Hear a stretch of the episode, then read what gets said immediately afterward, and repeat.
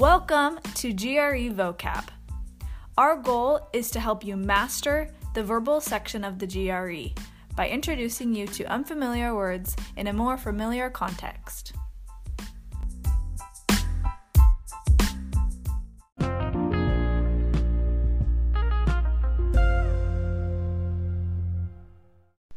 Welcome back, everybody. Today's five words are first, contrive. C O N T R I V E. Contrive. To pull off a plan or scheme, usually through skill or trickery.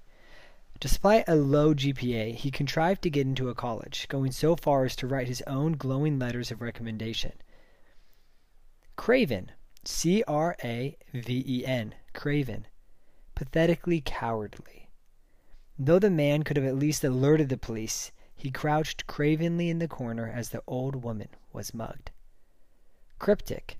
C R Y P T I C. Cryptic. Mysterious or vague, usually intentionally. Since Sarah did not want her husband to guess the Christmas present she had bought him, she only answered cryptically when he would ask her questions about it. Culminate. C U L M I N A T E. Culminate. Reach the highest or most decisive point. Beethoven's musical genius culminated in the Ninth Symphony, which many consider his greatest work. Culpability.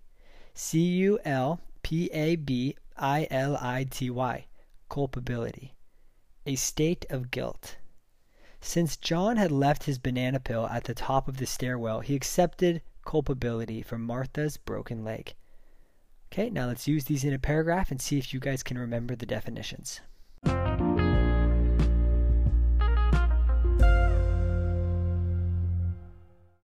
Community is one of my all time favorite shows. It's on Netflix, by the way, so check it out. I love Abed and Troy and how they try to culminate their college experience by making up a frat and pulling pranks. Jeff is always contriving to get out of schoolwork he thinks this is a waste of time since he's already been on the other side of a college degree. The worst character by far is Pierce. My gosh, the Dungeons and Dragons episode is nauseating. His craven tactics throughout the game put Fat Neil in an awkward position. Chang is a legend. Most of what he says and does can either be genuous, genuinely cryptic or pathologically insane. He kidnaps the dean, becomes the dictator of a community college, only to be dethroned, and then makes up a disease called Changnesia as a way to avo- avoid culpability of what he did. Gosh, you guys just need to check this show out. It is so good. Give it like five episodes, I promise.